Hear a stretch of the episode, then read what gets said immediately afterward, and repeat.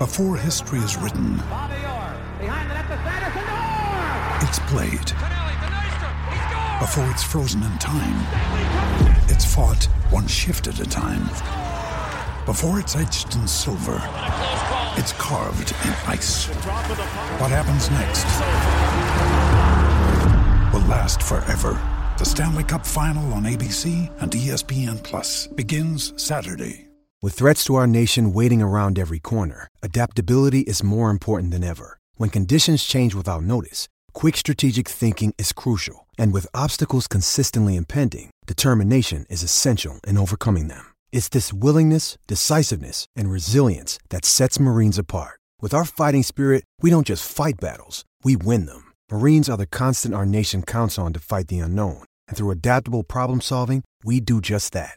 Learn more at Marines dot com. Judy was boring. Hello. Then Judy discovered Chumba Casino dot com. It's my little escape. Now Judy's the life of the party. Oh, baby, mama's bringing home the bacon. Whoa, take it easy, Judy. The Chumba life is for everybody. So go to Chumba Casino dot com and play over one hundred casino-style games. Join today and play for free for your chance to redeem some serious prizes. Chumba Casino dot com. No purchase necessary. Void where prohibited by law. eighteen plus terms and conditions apply. See website for details. I mean, I'm worried now because I, I know exactly how I'm starting this. I knew exactly how I was going to start this panel last week, and I didn't know that Jamie Jones Buchanan was going to sit next to me. So I just want to ask this audience, because I want to get a feel for where we are. Does anyone know the meaning of the word frivolous? Yes. Right, at the end, John Davidson, Australian. Let him in the country. Journalist, podcaster, anything else you are? Steve Mascold's mate, have you got any shirts to sell? No, no, I haven't. Made up any countries? No. Phil Kaplan, Forty Twenty Magazine. What else are you? Hats. Harry's hat. Run a bookshop. We don't even run a bookshop, you're assistant to the runner of the bookshop. Allowed to sit upstairs at a bookshop. uh, Johnny Boyd Ward, international, with Wales and England and Ireland. Yeah, but the Tony Carroll of it's the... It's been a long twelve years. um, and who will be playing, hopefully, in the World Cup. You're in the Wales train-on squad. Yep, so. Announced today, so... That's good. Peter Smith, long-time sufferer of watching the Leeds Rhinos, and, of course, their successes with the Yorkshire Evening Post. Hello.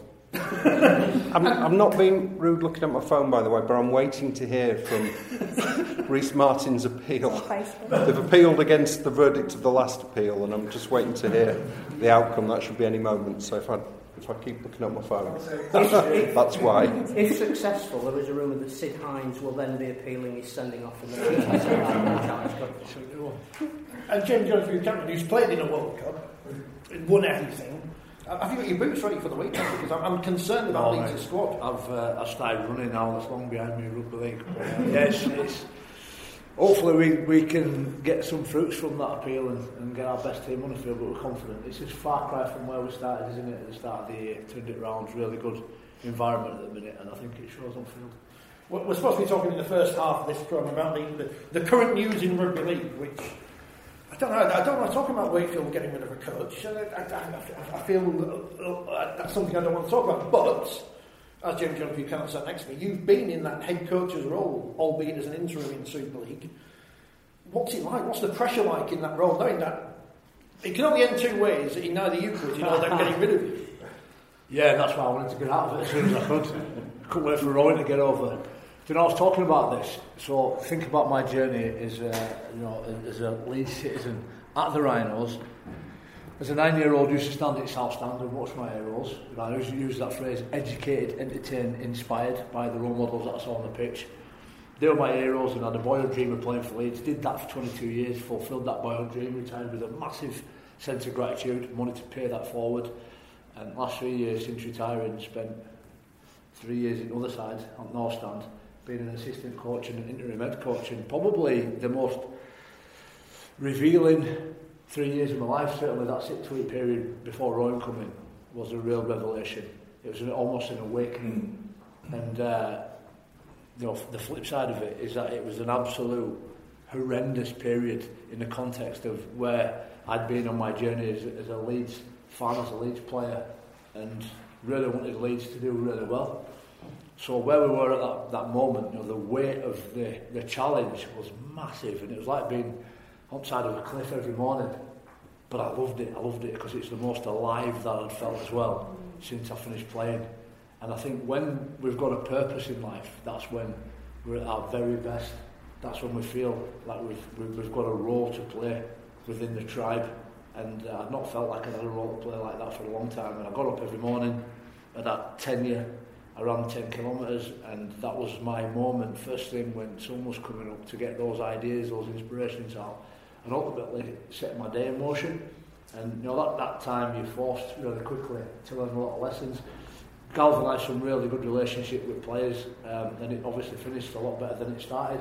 We got two and a half wins, didn't we, at back end, uh, draw against Huddersfield, and then two two pretty pretty dire wins, but there were wins, winning's winning. And then Rowan's come in, and, and he's been fantastic. You know, a twenty-year career coach. I first met Rowan when I was about fourteen years old, playing at Stanley. His dad was coaching at Bradford Bulls, and he come and play a few games with us, and we were all really excited. This Aussie Aussie kid would come to play. We thought Aussies are great, and he showed us a few tricks. Then he went off on a path as a as a professional career coach, and I went off as a professional player. And it's interesting we've sort of come back uh, together this time round. But the big lesson that I learned during that six-week interim period is as much what I don't want to do as much as what I do want to do. And I've always been a bit of a jack of all trades, master of none. Now, if you know me, you know I pop up quite a lot of in a lot of places. Um, often, as the poem says, is better than being a master of one. So I, I'm quite diverse in that I, I love people. You know, I'm a trustee of Leeds Rhinos Foundation, which is, I suppose, the biggest provider of our external provision in terms of going into the community with that Rhinos brand on. Doing a lot of ambassadorial work for a financial consultancy firm called Tadulo, bring a lot of work into, into Headingley. Leeds twenty twenty-three, year of culture next year, really excited about that. I'm a trustee there. Managed to get Gabby Logan to come and be a, a chair of that, and I'm really, really excited about the role that sport can play in that as well. You know, when we uh, left Europe with Brexit, it meant that sport could play a part in that, in that year. And uh, loads of really good events planned, and they're going to launch at Headingley. They're going to get involved in the Rugby League World Cup, which is great as well. Um, I'm doing some work punditry with Sky, uh, which was a great opportunity that presented itself this year. At the same time, another opportunity to present itself this year, which was to get my head fixed um, from the occupational hazard of playing Rugby League for twenty-two years. And I've, I've been in what feels like an ironmonger's for the last, uh, for the last six months, getting bits of metal barbed wire wrapped around my teeth, which didn't help being a pundit. Uh, but it's been it's been a year of learning, and now I'm just about to go into another chapter in the, the Leeds Rhinos journey, and hopefully support Rowan in, in years to come. I can't help but draw the parallel between what Tony Smith brought in in two thousand four for my generation and what, what, what Rowan Smith will bring in for the next. So I'm really excited about Leeds. What, what, how do you feel about Willie poaching his Leeds job away? Because obviously you're, you're a player with him at, at, at Leeds, won trophies with him at Leeds. Yeah, I, I was coached by Willie when he retired. He, he went to do a bit of coaching at, at, at Rhinos with Franny Cummins. So it meant, it, no, and he's been around. He's, he's obviously been to Warrington, been to O K R, and I've seen that he, he loves coaching, and he's grown and developed. And I thought, to be fair, what he did with Wakefield at the back end, they were exceptional. When they got that win against Castleford, you've seen a real spirited performance, and you know, a lot of people saying, oh, they won't win another game, and I'm saying, no, no, from what I saw there, I think they've got a couple of games in them, certainly back end of the season when you've got that second Easter period, they're, they're showing more than enough signs of coming together, um, and thankfully, you know, they finished really strong, and I thought that might have been enough, and you know, considering context of, of where he is and what he's got to work with, I, you know, I, I, I thought externally he'd done a good job, but obviously we all make assumptions, don't we? What, what we don't understand, we feel with pseudo-knowledge. And quite often that pseudo-knowledge is a million miles off the truth. So I don't know what's going on at Wakefield or where, where players feel about him and, and Franny, but I, I love Willie. He's a, he's a golden bloke at heart, and I very much hope that he, he picks up a new role somewhere else and starts the next chapter of his life. I mean, this is the hard thing, isn't it, Peter? For any coach who loses their job, it's all right as going on social media saying, oh, I hope they find a new role soon, but those roles aren't out there just to pick up straight away. No, especially not at this time. Um, end of the season, everybody's already putting plans in place for next year. Um, I, there won't be any vacancies yet, but there are always vacancies because clubs do things like get rid of the coach, like Wakefield have done. Um, I didn't see it coming. I, clearly, they've got somebody lined up. I think there'll, there'll be an announcement pretty soon. But I, I thought, it, it, without knowing the inside story, I think it's I think it's harsh on Willie and, and Franny. Willie was appointed last August. They won, I think, five of the last seven games, and he was given the job on a full-time basis, having been a caretaker coach. And they won five of the last seven games this season. So the record is, is the same. Um, it was good enough to get him the job last year, and it's not good enough to keep him the job this year. I, th- I think it's, I think that's strange. I don't think the problem at Wakefield is coaching. I mean, you're a Wakefield fan, aren't you? You know better than me, but the, they don't have any money. Um, they don't have the resources that other clubs have. Um, they've obviously had well-publicised problems with the stadium, which have been addressed to an extent now. They've got a, le- a lesser budget than anybody else. And I think to expect a coach to do anything other than to keep them up is is a big ask, really. And he kept them up. They were ten points off the bottom of the table, and they finished above Warrington this year. And I, th- I think, considering everything that's stacked up against them, I think that was a decent effort. They won towards the end of the season. They, they won at Saints, admittedly a, a below-strength Saints team. They beat Wigan at home. And played some cracking rugby. Good to watch. Um, I just think it's a shame. Before we ever go to Warrington, Phil, are we, are we going to Warrington on this tour? Are they, are they booked us? Uh, I think we'll be all right. We'll be all right. So feel free. Feel free to have a go at Warrington. Oh, no, we'll, we'll say that for it. Tony Smith coming in at Hull F C, though, that's obviously uh, something... Well, I, I predicted it months ago, because obviously I know everything about these things. It's easy to have two and two, isn't it? But, again, we talk about Wakefield's problems not being the coach. Surely it's the same at Hull as well. Well, Hull... Hull seem to have the same season every year. They start really well. They usually come to Headingley and win by about thirty points, not very many. And they're going to win everything. And then they get a few injuries and it all falls apart horribly over the second half of the season. Um, I think, I'm not sure the exact figures, but they lose something like thirteen in the last fifteen games, something like that. Some of the performances were absolutely appalling. And, you know, in a situation like that, the coach always carries the can. I think Tony's a good appointment for them. I think he's an outstanding coach.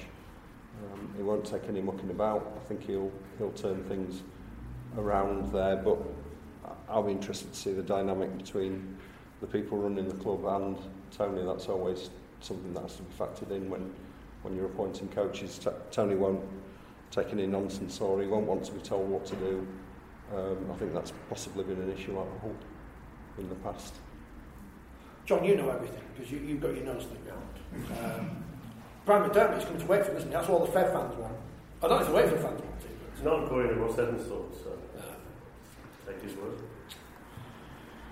How have you uh, enjoyed the twenty twenty-two season, which is still ongoing? You know, Leeds are obviously going to go on and win the grand final. We, we all know it's going to happen.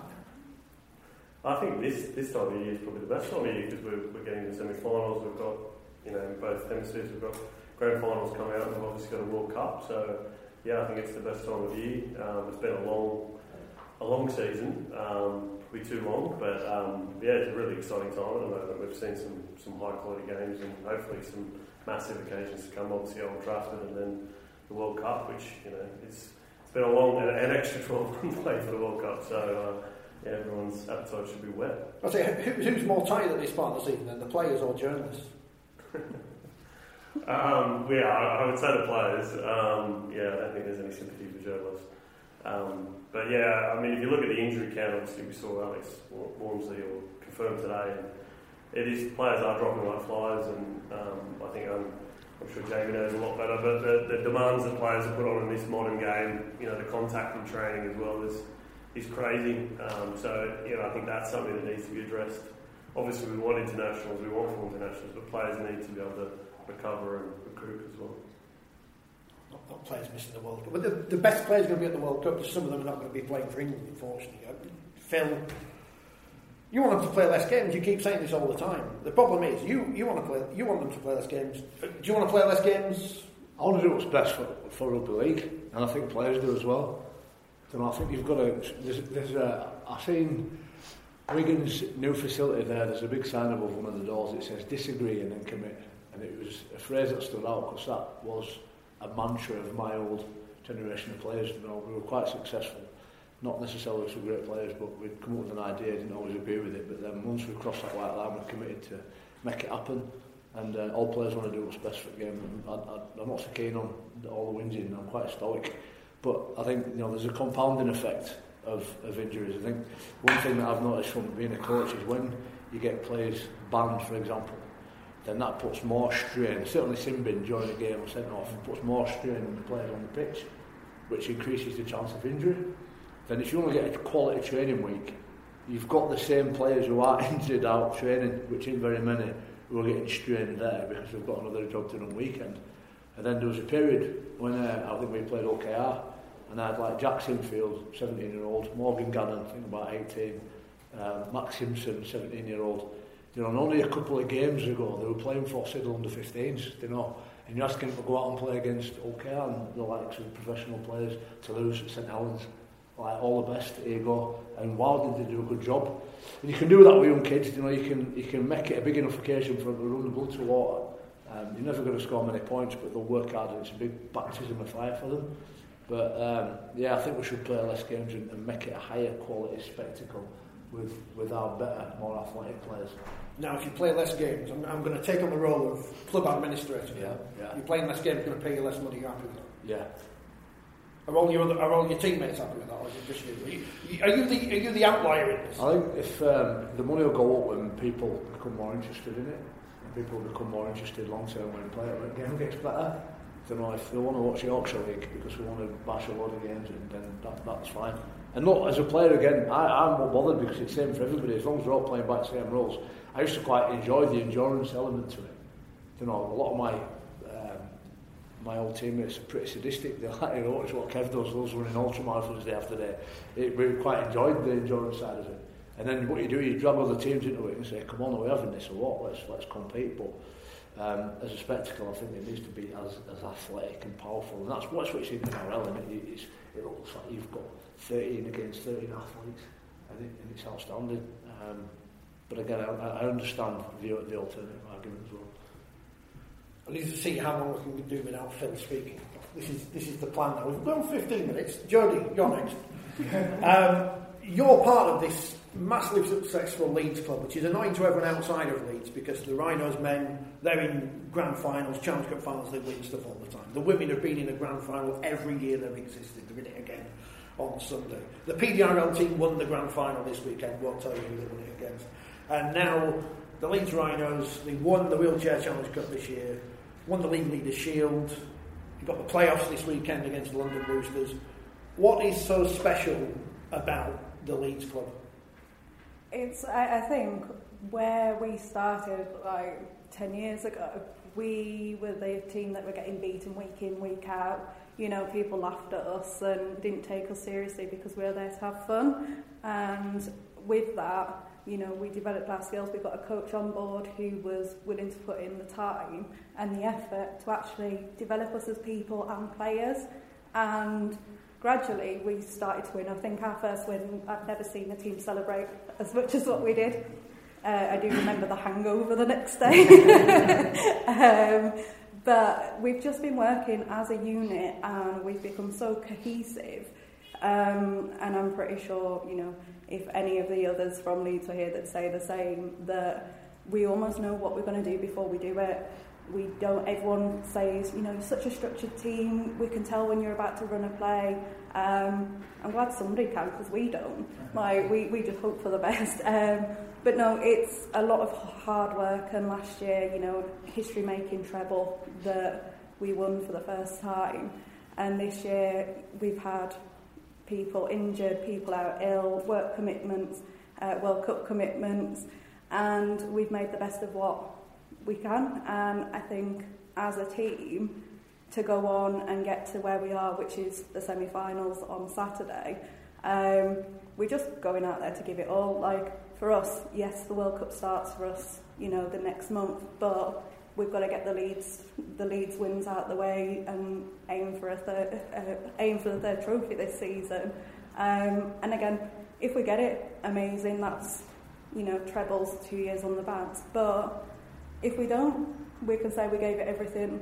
And um, you know, we're just working. I'm pretty sure Simo is sick of us at this point because see, Jonesy knows what I'm on about. Um, Our captain likes to um, look at other sports and bring things in from other sports. And I say captain, he's also our coach.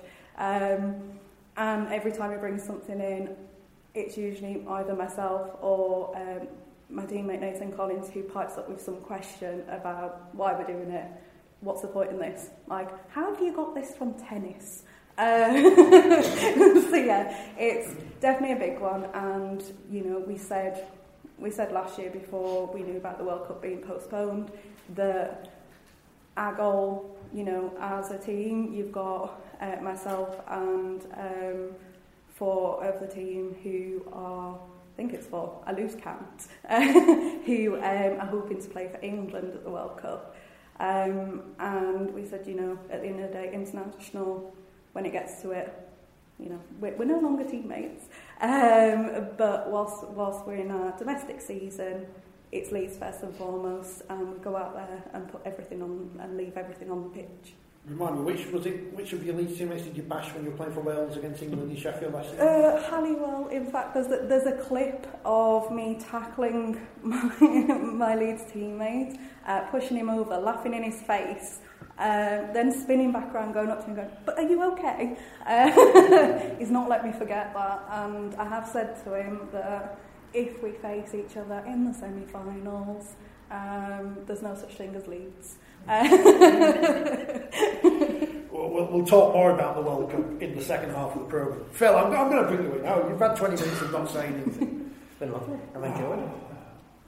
So is everybody else. I get the feeling. Uh, and I don't win Leeds, so I'm not playing to the gallery, honest. But when Leeds Rhinos tweet hashtag one club, I get the feeling that that's not just a, a meaningless hashtag. It, the, I'm not saying that one team's more important than the other, but everyone's given the same opportunity in the club, and, and that's why all four teams I've mentioned so far have been successful in their own ways. I mean, I have to obviously have a, a hand up with vested interest here, but I think a lot of that does come down to the foundation. Um, of which I'm honoured to be chair at the moment, um, and I think that bringing P D R L, L D R L and now wheelchair under the foundation, liverying up all the teams to look the same, they can all wear that blue and amber badge um, and, and feel genuine equality, and, and we'll, we'll mention that when we talk about the World Cup. The big thing about the World Cup this year is that men, women and wheelchair and P D R L and now an L D R L tournament that's going to run alongside it, they will all have the same spotlight, the same billing. Um, now that's pretty unique to Rugby League, and there's a lot of things that might need to change in the foreseeable future about Rugby League, but our inclusive nature is, is our U S P. And I think if you're looking at why, I mean, you and I have been big fans and proponents of the women's game and the wheelchair game when it was in its infancy. I've seen a lot of Jodie playing, don't argue with Do, do, even after, if you've got she, she helped me make a tackle. I was right. I was right. Do, do not disagree with her. She she is fierce.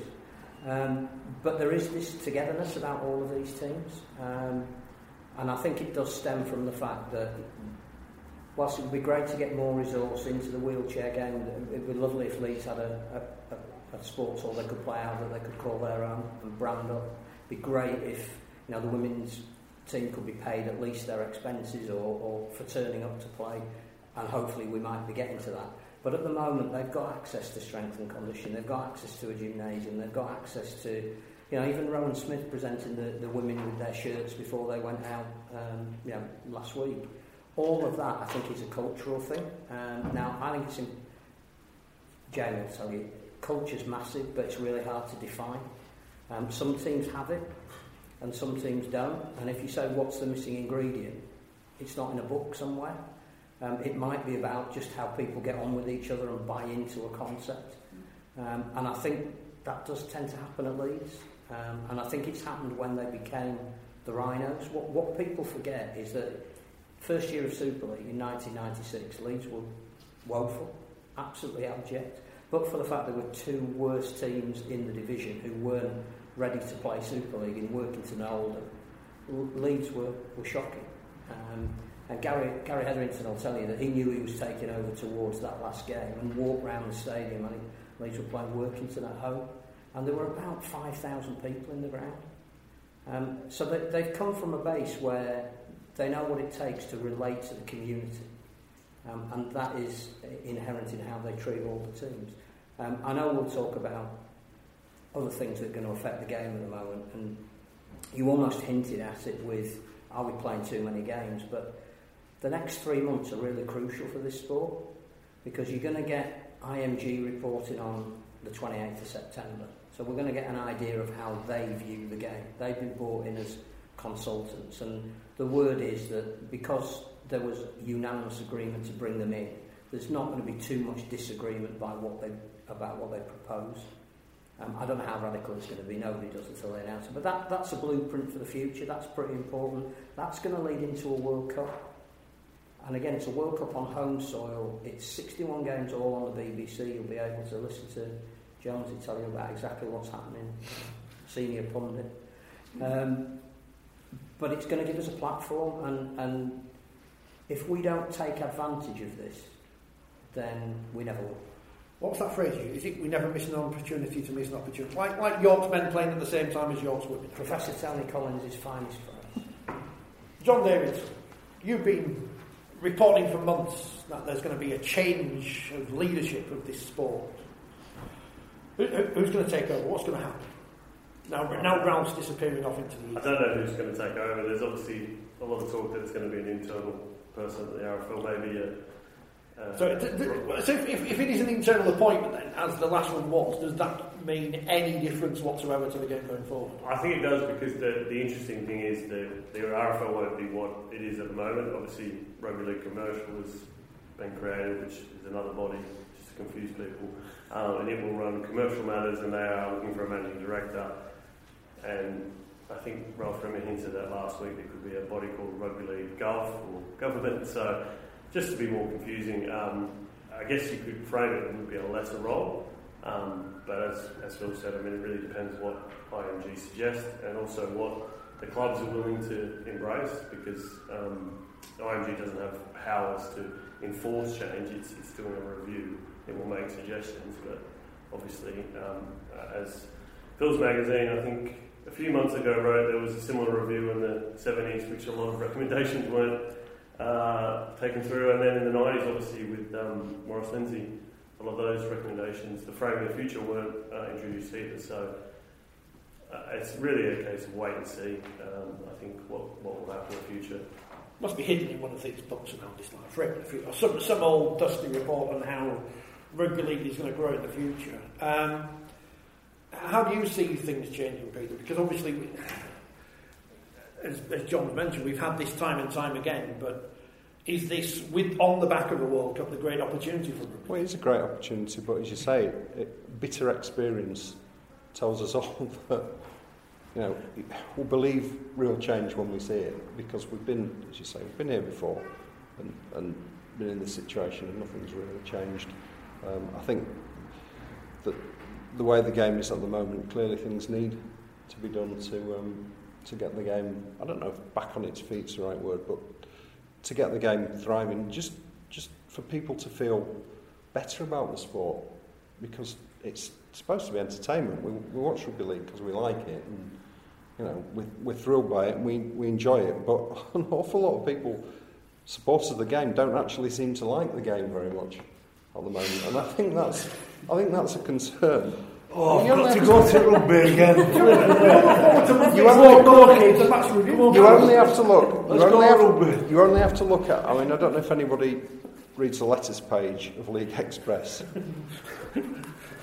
These are, Rich is the only one. These are supposed to be people. These are rugby league fans, and every single letter is basically saying, "I hate rugby league." And you know, we just need to. But isn't that someone like Jonesy would be perfect. We just need to need, need to get, get see the world as, as it is. Just need to get people enjoying the sport again and, and looking at it in a more positive light. Whether that'll happen or not, I don't know. I think there are some big changes needed. I think I, I don't think just appointing somebody that's already at the R F L is the answer. I think we need to make proper change. Um, John Dutton, who's I mean, the World Cup's not happened yet, obviously, but seems to be doing an outstanding job aside of that. I think he'd be a good choice to take the game forward. Oh, no, you, there you go. You don't want to be a coach, but now we, we've put you forward. You're, you're the chief executive of the Rugby Football League, James. What, what are you going to do? Just try and get everybody together. There's a word up there that says they're the power together. It's a bit of branding for World Cup, and you can either pay lip service to it or you can live it. We, we see it again and again, you know.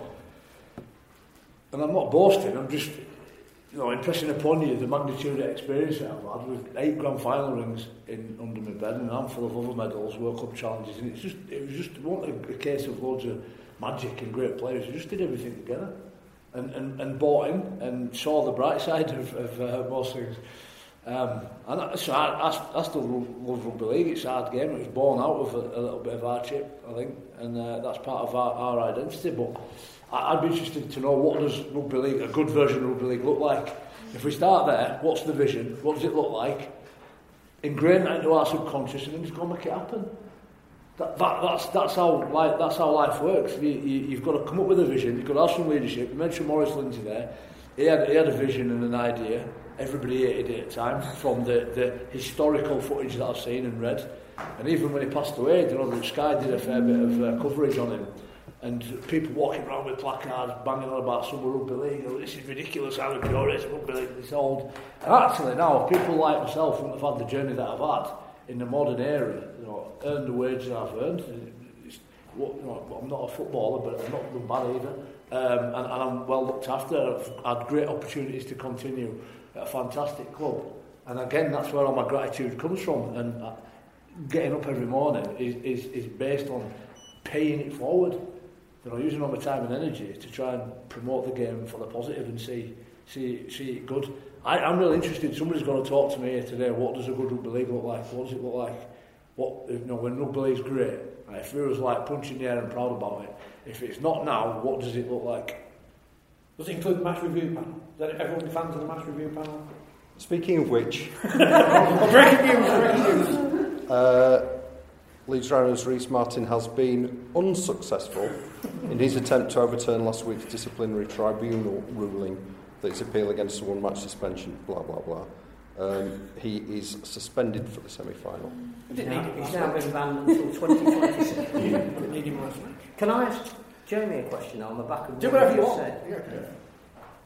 Ingrained in the D N A of northern industrial working-class people. Yes. Optimism wouldn't be one of those things.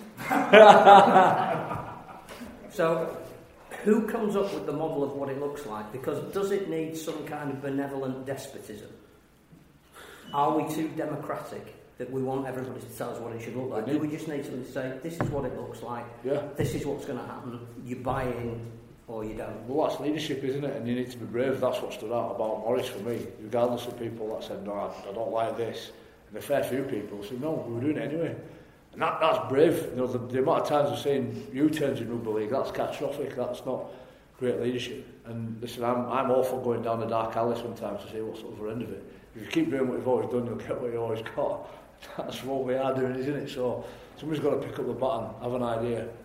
Uh, I've, I've, I've, you know, I've done a few tournaments down in uh, with P D C darts, doing Eddie Hearn. I've just been through Eddie's Hearn's book, Barriers, and I get invited to this fish, charity fishing match every year, and I, I'm privileged to be able to sit down and talk to them and what they've done with darts, what they've done with snooker, done with boxing, what they've done with uh, certain aspects of golf. I think they even have like a ten-pin bowling competition. They do. They do. It's ridiculous. Everything they touch turns to gold, but they've got to own it because they understand what entertainment and events looks like.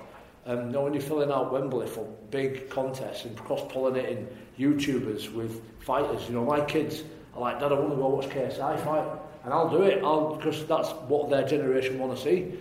Um, and, and I remember having a conversation with him saying, I've tried to get older at Challenge Cup, I've tried to come in and, and say, I'll do something with Challenge Cup, but nobody will give me it. Um, and I can understand why. It's a really prestigious, important tournament, but if we're that abject, if we're that upset about the way the game is going, why not give it to somebody who's tried and tested? The other thing as well is, right, when you, everybody keeps saying, we need somebody to come in and rugby league and take it over and lead it. And, and I've, I've seen um, Richard Branson, nineteen ninety-nine, London Broncos, right? He had Marwan Koukash, uh, Robert Elston, all these other people that have done pretty well in, in, other, in other sports, have come in and all almost like Old Testament prophets, just being smashed to bits by games. David Argyle, Toronto, smashed to bits and then just thrown out of it. And then, where's the next one? Come in, try and do something, and we'll smash you to bits as well. Maybe we need to let somebody have a go and just, just go down a bit of a, a, a track and see where it see where it takes us. Too much self-interest. It's not exactly self-preservation. Yeah. That's why the Hearns are never going to work, because they would say we're doing it this way, and the clubs would say no, you're not. But now's a very good time to do it, because the clubs have never been economically weaker, and that goes back to the very first question about why Wakefield have changed their coach. It's an economic argument. It's nothing to do with the ability of Willie Poaching and Francis Cummins, who have done an incredible job to take them to where they are. It's to do with the fact that they're going to replace them with their assistant, and there's a huge cost saving, and they've got rid of a lot of the high earning players for next year, but they're still going to be a Super League team. And you're, you're saying, right, well, what are the criteria to be a Super League team? If you're going to have, let's say, three quarters, two thirds of the budget of everybody else, because that's what you've restricted yourself by, how can you get the best competition? And it does need somebody like the Hearns to come and say, it's the minimum standard. If you don't come up to it, you can't be in it. You're depressing. We're not going to Wakefield either, by the way. No, well, not after last. I think there were only about three people working in Wakefield. Should merge all the three clubs, just put them all together in one, one bit. Uh, what do we do then? If they'd done that, if they'd done where, that, where would we be now? Yeah. What are they going to call it? Colder, Colder horrible. Yeah. But I think There'd be, that would be a strong club playing in front of regular five uh, five thousand five five figure gates in a decent stadium, winning things. We can say this because we're in Leeds, but I would, I, and I've said this on the programme, they should merge the three women's teams, because they're a waste of time for a minute. Wakefield, Featherstone, and Castleford women's teams are all separate. There's no point in having one, no, two teams that are battered every week and one that's at the top end of the second division. It's pointless. Especially when you can, in the women's game, in the wheelchair game, where you don't have that history, where you can change things and try something different. Look, you mentioned Castleford there. What, what's happened to Castleford's women's team is it's typical rugby league, though, isn't it? They, three or four years ago, they were setting the standard in women's rugby league. They had a superb team, but apparently they weren't looked after. The club didn't take advantage of this. They had fifteen hundred people turning up to home matches, but nobody took them under the wing, and the women, the coaching staff and the players got fed up, and now they've all moved to York, who are playing Leeds in the grand final on on Sunday. It was just, that was another example of an opportunity missed. Castleford could have really made something of that, and they didn't. And the, the game needs just needs people who can get a grip of these opportunities, I the, think. But the interesting thing, having said that, and it, it relates to to Jody, you're playing London Roosters in the semi-final on Saturday. London Roosters is not the traditional route that people go down. Um, that was Martin Cloyd looking at what he wanted out of wheelchair rugby league and saying, we've got some very good players in the south of England, but we probably haven't got enough to sustain three or four teams. Let's make a super team. And they're in the semi-finals. Does it work for you, having London Roosters in the league? Yeah, I think um, for us, we haven't really noticed a massive difference, other than, um, you know, like, with us at least, we've got um, eight key players, kind of thing. Uh, Reese was saying they tend to have a set amount of players, but uh, rather than it being, you know, three or four different teams in different leagues, um, it has made them, I, I want to say it's made them stronger this year. Um, and, you know, it's been kind of, it, it's been a learning curve, I think, not only for us to play against this new super team, but also for Roosters, because, you know, some of them are from uh, the previous team, which was um, the Argonauts and Medway Dragons, and they've all had to combine, and, you know, I think um, Martin had the right idea with it, and, you know, it's leading to development, and it's it's one of, you know, a few clubs that have formed a super team, and I think he's got the right idea. It's going in the right direction. Which we have mergers, John.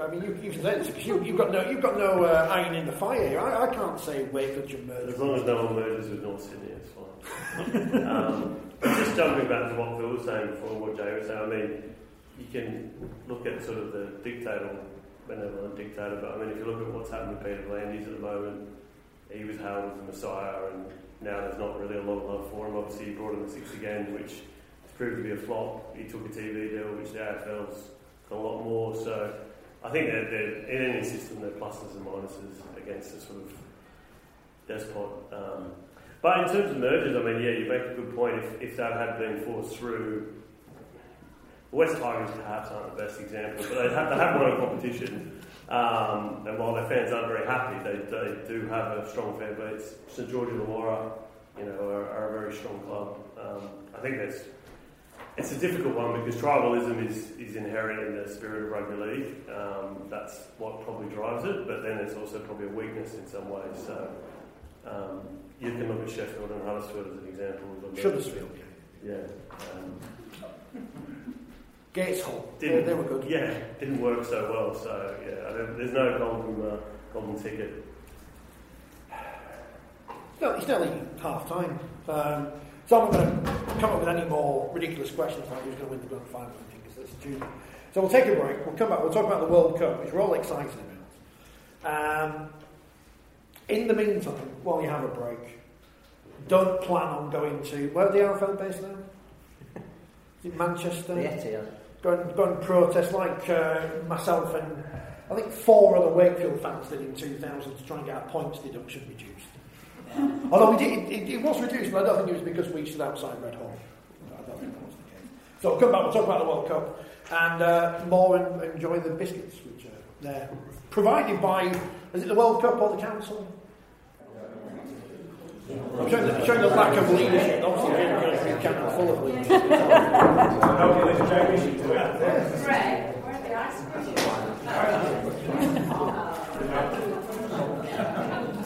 The wheel taps and chunks. Give them a nudge. Give them a nudge. Wednesday. They're having mother's meeting. I know, it's, it's shocking. No, like, see? Were you talking to us? Yeah. You're getting all the gossip. The World Cup is coming. It starts in how many days? Do we know? Less, less than fifty. Less than fifty. We're going all round the, uh, the Northern Powerhouse, haven't we, Phil? Apparently. If only it existed. Don't say that. Don't kick us off this tour. It hasn't even started yet. Uh, the World Cup is coming. We're all excited. We're supposed to be here last year. Um, Jim, you played in the World Cup. What's it like to go out there, wear this shirt of your country, sing the anthem, do all that? What's it like? two thousand eight wasn't a great example, to be fair. It, was, uh, it was the old Leeds and Saints World Cup, wasn't it? Um, but uh, look, when you get an opportunity to represent your country, it's the best thing you can possibly do. I think uh, I remember doing an interview, and certainly with the St George's flag and that old white kit, felt like a Knights Templar. I'm a bit of a medieval romanticist anyway. When I'm running out there, it wasn't very often. I played maybe ten games. Uh, but one of the biggest, sort of, most gratifying moments of my career was I think, playing against Aussies at Wembley, and um, playing with likes of Billy Slater and Greg Inglis and Cameron Smith. And I played them a couple of times uh, when they'd uh, come over with Melbourne Storm at World Cup Challenge. But representing your country is phenomenal. And Steve McNamara did a wonderful job. We used to go down to Loughborough at the end of the season, and uh, we'd have a camp there. And I think that's when you really get to understand and respect a lot of the other players in the Super League. Certainly, I'll give you one example, Sean O'Loughlin. I don't think you've realised how good he is or was until you played with him, and what a lovely kid he was as well, even for a, a Wiganer. You know, so I, I really enjoyed that part, one of the most gratifying parts of, of, of my career for Sean, and a big, big honour, as it always is, to represent the country. Right, so we won't talk about the World Cup in two thousand. We're definitely not going to talk about the World Cup in two thousand thirteen. I mean, it's all just it's all just heartbreak for England, Phil. Although, I mean, the, the, here is the good historical precedent, of course, nineteen fifty-four, new monarch on the throne, Great Britain in the World Cup. So, two thousand twenty-one stroke, two World Cup, we're going to win. And we've got four chances to win one, so you know, it's a good, good opportunity. We're going to win the wheelchair World Cup. You're saying that with Johnny so next year? We? England.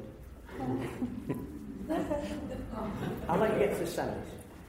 I mean, fairness, you did play for it, so you can, you know. Yeah, but we lost that World Cup. We might win the P D R L. Yeah.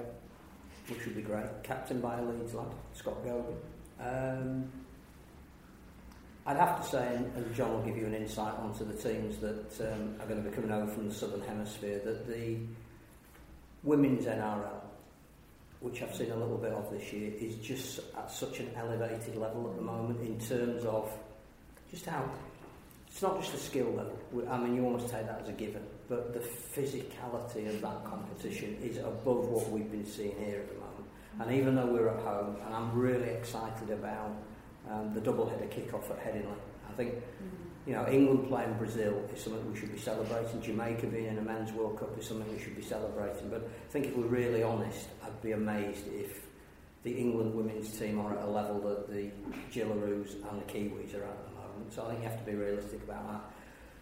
The men, I don't know what we're expecting. Um, John watches a lot more N R L than I do. I, I think we'll underestimate the Australians, even though they'll still be favourites. Fourth in the world still, they're rubbish now. They'll have some unfamiliar names and they'll be brilliant. Um, I think the Kiwis have already shown that they shouldn't be underestimated. We saw how good Tonga were in the last World Cup. The opening game against Samoa, if they can pick everybody that they've got available, that'll be a test in itself.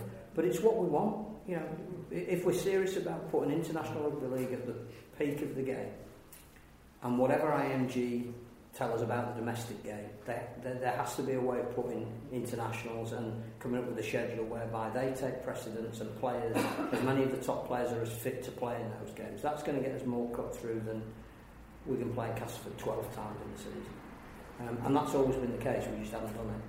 Um, so where are we? Probably with the withdrawal of Alex Walmsley today puts us a little bit further back, so I'll take two out of four.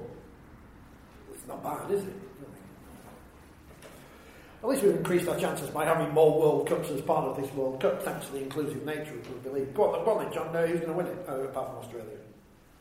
I, I think um, one of the Pacific nations are a huge chance, as long as, long, as well as New Zealand. Um, If you look at what's happened since twenty seventeen, and I think that World Cup was a good marker. I remember John Keir, he was still coaching Wales, but um, he pointed out, I think it was an interview with the B B C, about the the disparity that had been brought in, because obviously Fiji, Papua New Guinea, Samoa, Tonga, I mean, all their players, if they're not playing um, in the N R L, they're playing in the Queensland Cup or the New South Wales Cup, obviously with P N G and others. And just being exposed to those training, that level, uh, the speed of the game, that level every week, just puts them at a higher level, essentially. Um, and what Christian Wolfe's done with Tonga, I think, is remarkable. Um, you know, I was there in twenty nineteen when they beat Australia, which was a historic moment. They'd beaten Great Britain uh, in Hamilton the week before, which was equally a historic moment. Um, and then obviously P N G went on to beat Great Britain. So I think that there is a shifting of power, and, and you could say it is away from Australia, because one of the good things is now we have a number of state origin players who are Australian. They're born and raised in Australia, but they have Samoan parents and Tongan parents, and they're very close to their heritage, and they're electing to play for those nations. And Australia has the player depth that, I mean, we will see, but you could say arguably it won't affect them that much, you know, because James Tedesco can play and Tommy Turbo can go and play for Serbia or wherever. But Um, that's the really interesting thing, and I think obviously New Zealand won the World Cup in two thousand eight, but imagine what a Samoa or a Tonga winning a World Cup would do. I mean, it would be it would be huge. I mean, so, we we talk about these things though about how what the impact would be if England won the World Cup and the game domestically, but in terms of in Australia, the fact that they're not far ahead now as the world number one, the fact that there are being competitive matches against Samoa, Tonga, et cetera. Is that improving things for international rugby league in Australia? Because obviously, you know, it's a big joke. The Australians don't care. It's only about New South Wales and Queensland. Well, I think there's a real chasm developing now. And I was actually speaking to a former international today, and he was suggesting that um, you know, even if Australia lost the World Cup final, um, there wouldn't be that much change. And he's probably right. I mean, there are a lot of insular people in Australia because it's so so far away. Um, But also, if you look at the, the rep weekend that we had, I think it was June, July, you know, sold out crowd at um, Mount Smart Stadium in Auckland, huge crowds for, for Fiji and Papua New Guinea and the Cook Islands.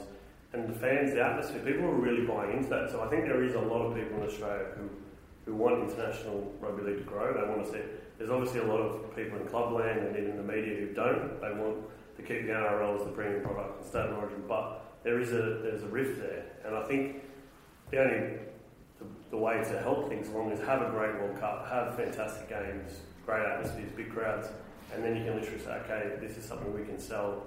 We have to buy it, we can't ignore this any longer. And I think that's the way things are going um, because of the likes of Tonga and other other things like that. You know, because you've got some of the best players in the world. You know, Brian Toto, uh, Jerome Luai, electing to play for Samoa instead of Australia is a is a big wake up call to all of people. we're going into a World Cup to where obviously England aren't going to be at their strongest. We know that because of injuries. Does it matter for the tournament to be a success or not that England aren't in the final the, the, with a chance of winning the tournament? I think I think the tournament tournament will be a success because I think it's been it's been really well um, well run in the build up.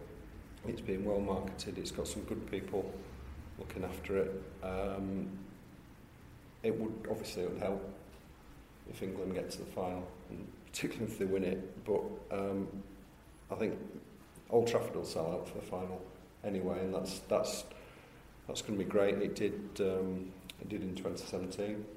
Uh, England didn't get that there that uh, year after. Even by England's standards, a heartbreaking defeat in the uh, semi-final to New Zealand. Um, it it would help, but I, I think the tournament will be a success. And I think the fact that that we're not saying one hundred percent of Australia are going to win it is is a real a real selling point. I think Australia probably will because they always do, but not one hundred percent sure of that. Um, and I wouldn't be surprised if it's not an Australia-New Zealand final. Um, I wouldn't be surprised if one of the Pacific nations gets to the final. I think there's a, a, a little bit more uncertainty about this tournament, and I, I think that's great. I think, let's say, the way it's been marketed is very good. I think they've chosen the right sort of venues um, for the right sort of matches. I think the women's tournament is going to be terrific, as as Phil says. I think I, I watch a lot of the women's game over here, and I think it's going to be quite an eye-opener when we see the Kiwis and the Aussies. Um, but they're The organisers are hoping for a, a record crowd for the for the double-headed opener at Headingley. That'll be a fantastic occasion. The wheelchair's going to be terrific. Um, I mean, it's wheelchair rugby league is just such a good sport to watch, and it really works on telly as well. I think I think that is probably the thing that's really going to make the impact this year is the world is the wheelchair tournament. Um, no, I'm I'm expecting good things. I think it's going to be a, a really good, really good tournament. Um, Hopefully, normally a series of disasters before a Rugby League World Cup. I don't know if anyone remembers two thousand when just, just there was an apocalyptic rain for sort of the entire tournament. I was in I was in Ireland for one of the games and we couldn't get out. The whole place, the whole country was underwater. Um, I think it'll be a lot better, a lot better than that. Hopefully, the weather stays fair and um, I think people will turn up. I think people are going to enjoy it. I'm fairly sure that St James's Park will look much better on the telly than John Inverness stood in front of where it was. It in Belfast that first game. The first yeah. game was because Willie Bodger was kicking for some. I thought I'd never seen Willie Bodger kick before. Ah dear. So obviously the wheelchair game is the one where England are going to win. Uh, apologies, Johnny, but um, that's all right. Obviously, obviously it's going to be an England Wales final. I mean, not put any pressure on, but you know, obviously I predict you're to do nothing this evening in Women's Rugby League and the one the league this year. So shows you what I know about the game, but. We were talking earlier about how you promote things, giving it to Eddie Hearn or whatever. The thing that struck me about the grand final last year was when you came out onto the pitch with the lights off and you've all got spotlights on you. It's an event. It, yeah. it, it, it, it's it's something to keep an eye on. Yeah, absolutely. I mean, um, go back even as short as three or four years ago, we, you know, we're in the uh, grubbiest sports halls that you can imagine, with somebody trying to stream on YouTube and keep the Wi-Fi going. Um, so even in just that short period of time, you know, um, to have the likes of B B C and Sky Sports actually broadcasting the games that we've got and to making such an event out of it. And as Pete says, it translates really well on T V as well. Um, now, don't get me wrong, in person you definitely hear the hits of the chairs, um, but you you know, if if um, if it's one of those games that anybody's going to go, oh, I want, you know, what's, what's this? It, I think it is going to be the wheelchair game. And, you know, I think with the World Cup as well, having the splitting group games and having, you know, um, England's group down based at the Copper Box in London and my group based at Sheffield, um, to then come and meet in the semis at Sheffield, you know, it just means that there's a chance to draw bigger crowds, get people who perhaps have gone, eh, not kind of my sport, not really bothered about it, and go, wow, you know, we have people turn up to our home games at um, Leeds Beckett who I've just found out via either Foundation or Rhino's tweeting it, promoting it on social media and going, didn't know what to expect. And I think it's that surprise element in one way that is really going to help keep the momentum going within, you know, not just wheelchair, but rugby league as a whole. Phil, people say that, you know, we, we've had the the Women's Challenge Cup final as part of the semi-final day. I mean, we were there for the, for the great standalone final in twenty eighteen when a huge crowd was at Warrington. Uh, and you fell out with someone from the R F L. It was hilarious. Um, we did, it was hilarious. It was.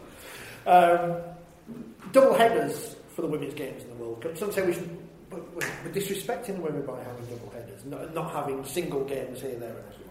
I think the um, the final at Old Trafford will be sensational, partly because you've got the women's game as the uh, part of the double header with the men's game, and it may well be that both of those matches um, involve teams outside of Uh, the nations that we would predominantly support, but all, already you're talking about an occasion, and, and going back to what Jamie was saying about the Hearns, what we're saying about what rugby league needs to look like, it needs to be event based. Um, you need to give people a reason to want to go to something, because irrespective of who wins, you want to be part of it. And I think the the opportunity to see, I believe Australia and New Zealand can't meet in the men's final, they can only meet in the semi-final. So if it was something like Tonga and Australia, you know, why wouldn't you want to be there to see that? But if if your women's final, let's say, could be Australia and New Zealand, and you're watching all of these players you've seen on telly actually live in front of you, that is the way to promote it. Um, to have, you know, double-header games of, of, of wheelchair, um, fantastic, you know, you're just getting into it, you're really enjoying it, you're getting to understand it. And the one thing I would say about the wheelchair game is, if you go, it will only take you five minutes to forget people are in wheelchairs, which might seem like a stupid thing to say, but it's rugby league. You're starting to count the tackles, you're looking at the tactics, you're wondering who's going to chip over and when, when the speedy guy, which is normally Nathan Collins, is going to come round on a loop. And but you know, it's rugby league. Um, and and uh, again, without being here to just promote wheelchair rugby league, it is actually non-stop. It's the only variant of rugby league that plays for the full eighty minutes. You can't have a trainer on and just say, oh, I've had a head knock here, can I have ten minutes? If they do non-stop, it, it is a, they are astonishing athletes. Um, but I think if you get the chance to go to a, you know, the Copper Box and see two games, so, you know, fantastic. It is the way ahead, and, and yes, at some point they will be big enough to have their own uh, self-promotion. But now, one of the great things about this World Cup, which I would urge everyone to get tickets for, is if you get the chance to see two games for the price of one, take it. And the post might fall over, which is always fun. Why, Hull aren't playing? We're not going to Hull, are we? We're not going to. Well, really. We might be going to.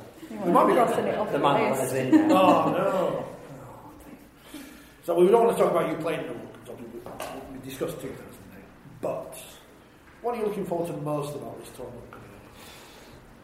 Although apologies for going on about it again, the highlight of my career, uh, my career, my year in twenty twenty-two was the mid-season international wheelchair game, England-France. We covered that for Sky, and you know some of the stories that like Seb Bashari, the kid who plays for Catalans, brutal enforcer for England, and Tom Halliwell as well, captain, obviously played at Leeds, broke his leg, I believe, playing amateur game against Mikolaj Ledski, decided, right, my leg's broke, but I want to carry on playing, I've got to play with my mates, wheelchair, and, and rest is history. And I don't know if anybody here has been to a wheelchair game yet, but it's unbelievable, it's brilliant, and anybody can have a go at it as well. So James Simpson took me in, and he, he got me kicking goals, round racing. I remember the first time, I, never, I didn't grasp that you've got to put the ball on your knee to carry it and try and trap it in there and use two hands. I've tried, got it under the wing, went down in circles, don't know what's going on here. I couldn't go anywhere. But it, it's a great game to play, great game to watch. As Phil's saying, it's really uh, quick, and it's absolutely got the collision and physicality as well. Uh, Seb Blue just smashed people to bits, battered the French, didn't he? Then I think he played with him the week after it uh, for Catalans. But I, I'm really excited about that, and if you haven't had a chance to go see it yet, go see it. I think the best thing about double headers is it gets you over the line. So, you know, I went with the women in twenty nineteen, Papua New Guinea, and I've seen the journey that they've been on, and how the women's game's progressing since then. And all you have to do is look at a grand final the images of us in the trophy in twenty eighteen, twenty nineteen, twenty twenty, you can see the progression getting bigger and better. Those girls are getting more professional. They've never been any less committed than the men, absolutely. They've made the most of what resources they've got. And they're changing hearts and minds. So when I went to P N G, the Paul Murray, they, they, they really were going to schools and changing hearts and minds of a, of a, a country that's still pretty medieval in terms of the way that they're looking at women, you know, in regards to gen- life in general, never mind playing sport. And uh, it's great, it's inspiring to see, and uh, I'm really looking forward to seeing that. You know, the, the game at Mount Smart, the semi-final at Tonga, I was there. It was the best game I've ever watched, I reckon, as a spectator. If that had happened in England, you know, them dying moments, fans would have pulled seats up, sent cars on fire, but all the Tongans were just singing pray- prayers and uh, and singing. I'm like, this is this is amazing, nearly in tears. And I'm really I'm really pleased that Tomalolo and Fafita and those other guys committed to their heritage. It'll only encourage more to do the same. We've got a real strong all nations sort of uh, competition down in Australia, and then we have got a strong all nations competition here. And I know it wouldn't be yet, but with consistency over time, I'd like to think the friends who are looking forward to World Cup twenty twenty-five, you know, Toulouse, Catalans, just well, not Toulouse going down, which is a shame. But bring Ireland into it. Lads like Richie Myler, James Bentley are really proud and excited about playing for them. And, you know, for, for the Scottish in there, if you have to put Lachlan Coote for a bit until we get some Scots throwing logs around and wanting to play rugby league as well, that's great. But let's have some sort of consistency, and every now and again, merge the two, have a big hellfire of a competition, and, um, and yeah, promote world sport. I think the last and most important thing is we're guilty sometimes of being really purist about rugby league. So when um, um, Aussie said they weren't going to bring the best players over in twenty twenty-one, everybody like, oh, we can't have World Cup without the best players. But the vast majority of people who will watch the World Cup will only see Australia. Don't have a clue who the best players are. Right, I remember watching a, a, a women's soccer competition, and it was something like Germany against U S A. Now, I don't know anything about women's soccer. I know a fair bit about men's soccer, and I know Germany, a hell of a good team. And Germany had smashed U S A all day long in the men's game. But apparently in the women's game, U S A are the best.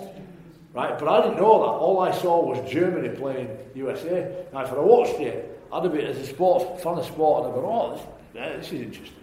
Now, people who watch rugby league, hopefully, because we want people who don't normally watch it, will just see Ireland against France or Ireland against Jamaica. No, they're not going to have much of a, a, an insight or any sort of bias as to what they've seen before.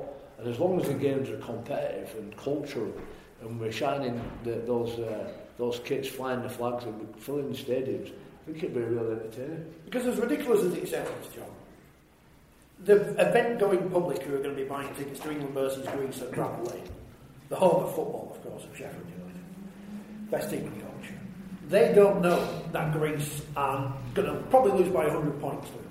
He says, putting the pressure on John Wayne, I hope he's not watching. Well, an American friend of mine who, who lives in Sheffield, he's, he's got a ticket to that game. I don't think he's ever seen a rugby league game before. But, you know, it's in it's in Sheffield, it's an event, and obviously it's been marketed to people who aren't rugby league fans, and that's a good example. But just on what Jamie said, I mean, I've I've been lucky to um, be at FIFA World Cups, Rugby Union World Cups at Twickenham, um, Ashes Test, that, that game at Bouncetown Stadium in twenty seventeen is the best atmosphere yep. I've ever seen of any sporting event, and I think if we can find a way to sort of fly over fifty thousand Tongans from you know, Auckland or you know, Brisbane, that, that would be great. But no, but seriously, I mean, if we can kind of generate those kind of atmospheres, it doesn't really matter who's playing. It, you know, if it's a contest and the atmosphere is there, you want to be a part of it. And I think anyone who was there, who saw it on T V, saw something amazing. But to be there was yeah. something special. And I think that's the other thing about World Cups that we shouldn't underestimate. One is the cultural side that goes along with it. So you want to be seeing a sippy town, you want to be, you know, seeing a hacker, you, you know, you want to be hearing Fijian players who are going to go out and belt people sing the most glorious hymn before they do it. We don't see this, and when it happens, it sends shivers down your spine. That's what makes it special. I think when you then add into the fact that you've got nations like Lebanon uh, and Jamaica in the men's. I mean, Le- Lebanon is an astonishing story when you think about what is happening in that country at the moment and has done, uh, you know, for too long. Um, and admittedly, the vast majority of the players that will play for Lebanon will be heritage-based players from Australia. You talk to them about what it means. You talk to Michael Checker, who is coming over to coach the Lebanese team, whose family um, emigrated in a hurry from Lebanon to set up a life in Australia. He could not be more passionate than any coach we're going to meet. His team may not win a game, but the one thing he will im- imbue to any media that ask him the question, to any fans that are, are watching the, the output, is what it means to him and these players to don that shirt. And if we can get that across, which I think is something that we do really well in rugby league, that essence of community, it will be a success. So if we can get Alan Jones to bang out some pins in Welsh before... before Just just touching on what Phil said though, I mean, rugby union's taken a look at what's happened with the heritage rules in the Pacific in rugby league and copied it. You know, essentially they've changed their rules now. So Israel Folau, probably shouldn't mention him, but Who? he's playing for Tonga after playing for Wallabies and the numerous All Blacks. Is that because they're the only country allowed to play these days? Perhaps, but they, they, they've realised that this is something that they're missing out on. So I mean, I think that's a, a nod to how well rugby league has handled this particular situation with heritage. People will say, oh, you know, grandparent rule, et cetera, but literally every sport does it, um, and it is, you know, something we can use quite well. I'd love to be able to play for a different heritage. Yeah. I, I, the, the, the game that I can't get past at this World Cup is England versus Brazil in the women's competition, opening up things at Headingley. I mean, you must have seen uh, uh, thousands of games at Headingley, involving hundreds of teams. Did you ever think you'd see the Brazilian women's well, national I, Brazilian yeah, I was hoping you were going to ask me why I was most looking forward to it, because England against Brazil, our rugby league, it's just... I mean, it, it, you couldn't have imagined it a few years ago. Um, as I say, there's going to be a big crowd, we hope. Um, I'm not sure it'll be much of a contest, but it will be an occasion. And I think that everybody that goes to it is going to be impressed Um, by the event and by certainly the standard of the English team. Hopefully Brazil give a good account of themselves. It's just it's just going to be one of those I was there type moments, I think, and that's the thing I'm I'm really looking forward to. Are you going to Brazil this year, Jodie? Uh, next year. Next year. Next year. Um... So, so come the twenty twenty-five World Cup, Brazil could be the one of the big contenders in the world in the wheelchair competition. Potentially, I think the whole idea between. Um, The partnership with Wales Rugby League and um, Brazil is that it's to help them develop a wheelchair side and have a national side. So, you know, might not be the next World Cup, but even the World Cup after that, you know, it takes it, it takes a long time to establish a nation in a competition such as the World Cup. So, it's it's a start, and you know, we might find more nations come out and say, actually, you know, whether it's England, Scotland, Ireland, Wales, can one of the home nations partner with us and help us develop the sport as well? And, you know, we've got um, U S A um, in my group pool this year. Um, up until up until uh, teams were announced, did not even know U S A were planning to put, you know, their hat in the ring. So it just shows where that development's going, and it's not just, you know, wheelchair, it is across all forms of rugby league, and it can only go to a positive place. Jamaica would be mentioned. Um, based in Leeds, big Jamaican community here. We saw at, at well, when they played Wales at Bellevue a few years ago, uh, the carnival band there. We saw that at the, the England Knights game a couple of years. I mean, that feels like a long time ago now, doesn't it? At, at Headingley, but there's going to be some great opportunities for people to get involved and just enjoy a night of the rugby league regardless of what the game's going to go like. I think Jamaica will probably be everybody's second favourite team. I think they're going to be they're going to be entertaining. Obviously, they're going to find it tough. It, it's basically a team made up of players from the second and, and third divisions in this country. But but they're going to be good value. They played Scotland um, at was it Scotland at Featherstone last year. Got got a draw. There was a, a um, samba band there playing afterwards with all the players taking, taking part. It was just, it was abs- it was fantastic, and I think people really get behind Jamaica, and you know, Greece, Greece are a good story as well. That's something a bit new for rugby league. I think there's just so many teams to take an interest in this time. I mean, you don't need to know anything about the players or or anything like that. Just just pick a team and support them. I think it'll be great. Can I just say, the, the big thing about the Caribbean, uh, or certainly Jamaica for me, it, there's a big Caribbean community. I'm obviously part of my heritage from Saint Kitts, and there's a big Saint Kitts community in Leeds. But there's so much talent as well in that community. It's unbelievable. So, you know, there's school kids in Chapel Town and those areas that are winning athletics competitions every year, and athletically are world class, um, but never get exposed to a game of rugby league, so they don't see it. There's no reason to see it. And you know, how many Jesse Robinsons are there up there? How many Ellery Handlers and so many other great players that are from that heritage that we can attract through games like that at Headingley? And it was brilliant. You know, the England Knights won in twenty nineteen. We had to tell them all, you can't bring big bottles of rum into it round like that, you know, curry goat and all sorts, Dutchy pot.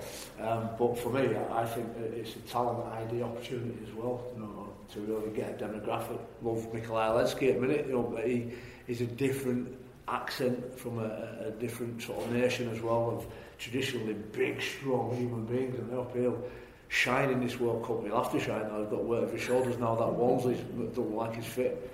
But yeah, lots of little talent, idea, and attractive opportunities as well with it. Um, we've got ten minutes left. We'll ask the questions in a minute. Uh, we'll go down the line. I'm not going to ask who's going to win, because that's just flippant. Who are you looking forward to most seeing in action, player-wise, in the World Cup, John? Or who, who should the people be looking out for? Jeez, that's, that's a hard question. That's why, that's why I'm sat here um, asking them. Let me think about it. Phil? There's an Oscar pass. I think it will be fantastic to see somebody like Cameron Munster live. I mean, we, he is arguably tipped as the best player in the N R L at the moment. Um, his team have been knocked out early in the playoffs. I think that makes him even more dangerous because he's going to have a significant amount of rest. Uh, Brandon Smith for New Zealand is going to be fantastic.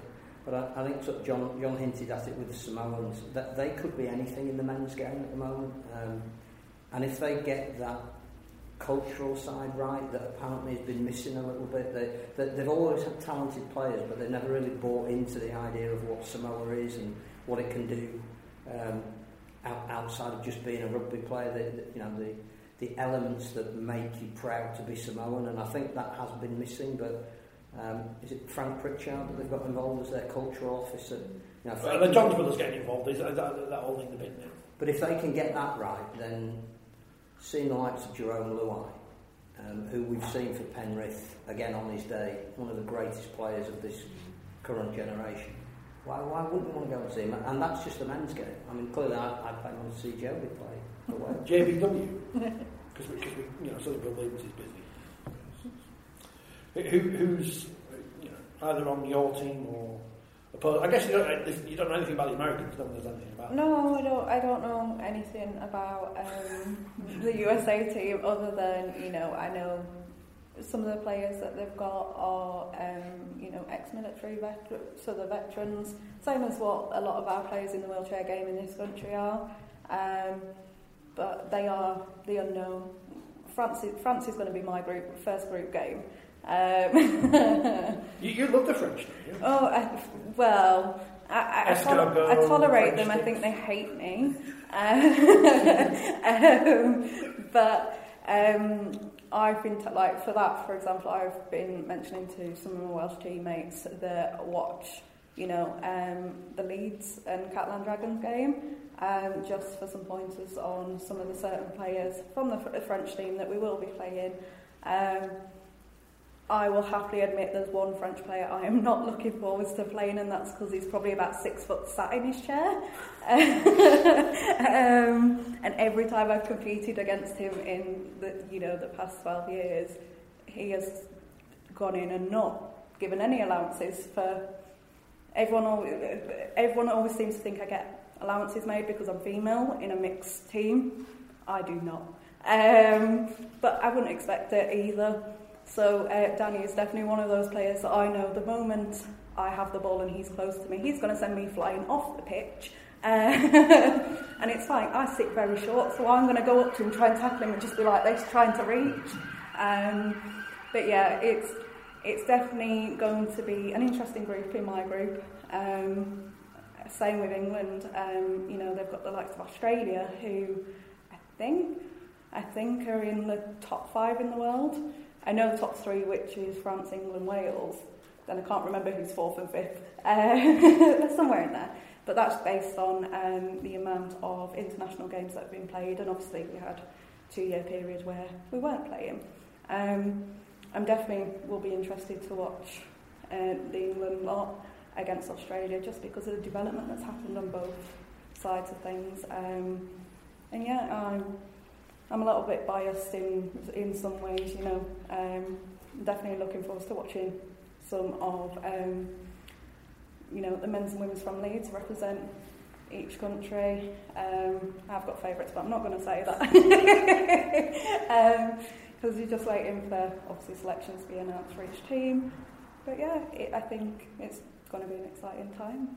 See, Phil, you let the side down. You didn't say you were looking forward to seeing Daniel Anderson playing. Shelley scored the other week as well. Really? You know I am. So obviously, what we're saying is we should buy tickets to go see Wales versus France. I mean, I think so. If you want to see some, like, violence. Big hits, yeah, it is. And then, obviously, I think, like, none of us hold back, but because the French play by um, a variation of the rules that we play in the U K. Um, they're never quite sure as to what they can get away with. Well, in fairness, in fairness the, the Women's Super League here plays completely different rules to the N R L W. Yeah, so, so um, it's definitely, like, I think one game that I'm, you know, both looking forward to and dread- dreading at the same time is that France game. Um, U S A... I'm down, you know. Scotland, I get to annoy Scotland's head coach, who is my ex-England coach. Um, and every time I score, I go like this. Uh, so, yeah, definitely yeah, looking forward to it and counting down. There's actually a countdown in my house now, probably so that everyone can get rid of me for a few weeks. Oh, sure. Peter, who are you looking forward to see? In- I think it's very difficult individually. I'm just looking forward to seeing Australia play because they don't normally they do. don't play, yeah. So um, if they actually turn up, I'll be I'll be looking forward to seeing seeing them. And as I say, Jamaica, I think Jamaica are going to be great fun. I think Brazil are a really good story as well. I'm just looking forward to the whole tournament. The fact is, we're going to get to to visit new grounds, different places. I think there's a semi semi final. The Emirates. So yes. The Emirates. I think that'll be. That'll be excellent. I don't know if anyone went to the Challenge Cup final at Spurs, but that was um, that was a real good occasion, and I'm looking forward to seeing what Arsenal Stadium's like. And I think the fun, the final, the double-header final at Old Trafford, which will be packed, will be a, just a real special occasion. One of those, you know, events that you just don't want to miss. I think the whole tournament's going to be good. Review of the press room coming the post-tournament edition of Forty Twenty Magazine. Uh, Christmas special. What someone used to do. I mean, as a an ex-player, what, what do you look forward to when you when you come to a tournament like this? Because are you wanting to be out there? Are you wanting to just sit down and enjoy it?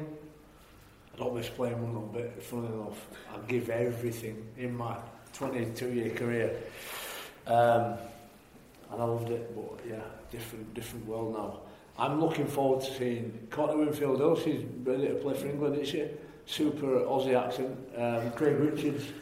I think she'll bring a lot to that team as well. I don't think we've seen best of her this year, but I think that's a game where she's going to really come out of her shell and play well.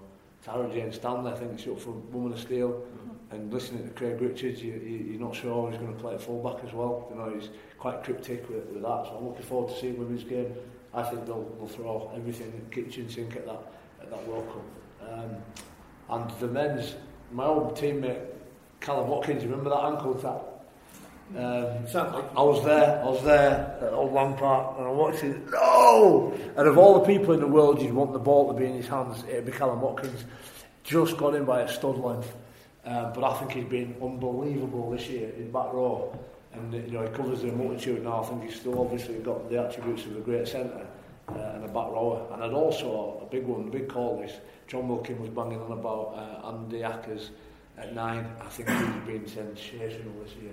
I know Brodie Croft has, has, uh, has been unbelievable for Salford, but when you take a backward step and see who's making the plays two or three plays before, that presents the opportunity for Brodie Croft. I think it's Ackers, one of the smartest players, reviewing uh, his games in the league at the minute. And I know Sean Wainwright is, is, um, is fortuitous nines in uh, you know, like Mickey Mack and he's Irish. He's Irish. Yeah, yeah, yeah. No, no. but um, yeah, I'm just going off the mid-season international. but uh, I think yeah, Andy Ackers, I, I like to see him get a goal as well. If he's picking on form, yeah, that's what they say. They always, all international coaches in whatever sport, they say they're going to pick on form. I thought for a moment you were going to say pick John Wilkin. I thought that's a bit. I don't think it's a death, but. Uh, There's a minute and thirty-five seconds on the clock. But, um, any questions? I'll throw it open from Fiona Bruce. No, that's good. Isn't it? Everyone's asleep. Everyone's asleep. Don't, I mean, there's people on the internet, they can't see this, nothing. I was stunned by your wisdom and her wise words. I'm talking to Joe. We'll go with that. Um, thank you for coming. It's much appreciated. Um, so much better than the audience was when we were in Featherstone and Castleford.